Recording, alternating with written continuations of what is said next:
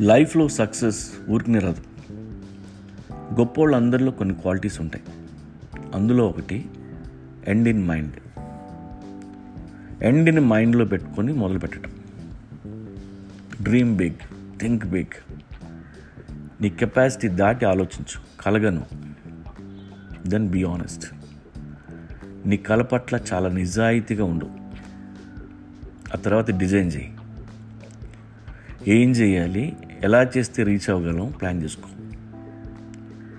ఎక్కడ నువ్వు ఎండ చేయాలనుకుంటున్నావో నీకు తెలిస్తే మిగిలిన విషయాల్లో క్లారిటీ వస్తుంది. ఎండ్ క్లారిటీ వచ్చేస్తే ఇప్పుడు నువ్వు చేస్తున్న పని ఎఫిషియెంట్గా ఎలా పూర్తి చేయాలో అర్థమవుతుంది. నీ గోల్ రీచ్ అవ్వడం కోసం బెస్ట్ రూట్ రెడీ అవుద్ది. నువ్వు చేసే పనికి పర్పస్ ఏంటో తెలుస్తుంది. Chase your goals with more clarity Vijayawada వెళ్ళడం నీ డెస్టినేషన్ అని ఫిక్స్ అయితే కార్లో వెళ్తావా లిఫ్ట్ అడుగుతావా నడుచుకుంటూ వెళ్తావా నీ ఇష్టం. కానీ ఏ ఊరు వెళ్తున్నావో తెలియకుండా బైక్ వేసుకుని బయలుదేరద్దు. చాలామంది చేసే తప్పది. ముందు బయలుదేరుతారు. ఎక్కడికో తెలియదు తర్వాత గాలికి కొట్టుకెళ్ళి ఎక్కడికో ఆగుతారు. సినిమా చూసిన keep the end in mind మీరు చూసే విధానం మారిపోద్ది. అప్పుడే ఓ అమ్మాయో అబ్బాయో మీకు పరిచయం అయ్యారు. చాలా ఇంట్రెస్టింగ్గా ఉన్నారు.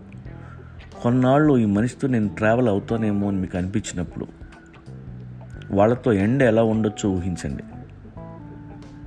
ఎండ్ మైండ్లో పెట్టుకొని ఆ మనిషితో ట్రావెల్ అవ్వండి. అలా చేస్తే మీరు ఆ రిలేషన్ ఇంకా బెటర్గా డీల్ చేస్తారు.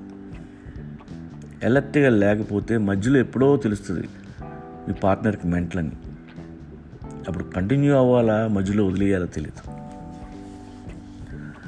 ఒక్కోసారి అవతలాడు దుర్మార్గుడని తెలిసి కూడా తప్పనిసరి పరిస్థితుల్లో ఫ్రెండ్షిప్ చేయాల్సి వస్తుంది.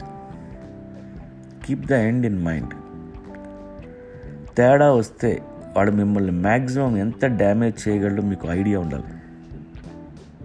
అప్పుడు వాడితో మాటలు కానీ చాట్ కానీ డాక్యుమెంట్స్ కానీ మనీ ట్రాన్సాక్షన్ కానీ ఏం చేసినా మీరు క్లారిటీతో చేస్తారు. మీ కెరీర్ అయినా రిలేషన్ అయినా ముందు ఎండ్ చూసేయాలి.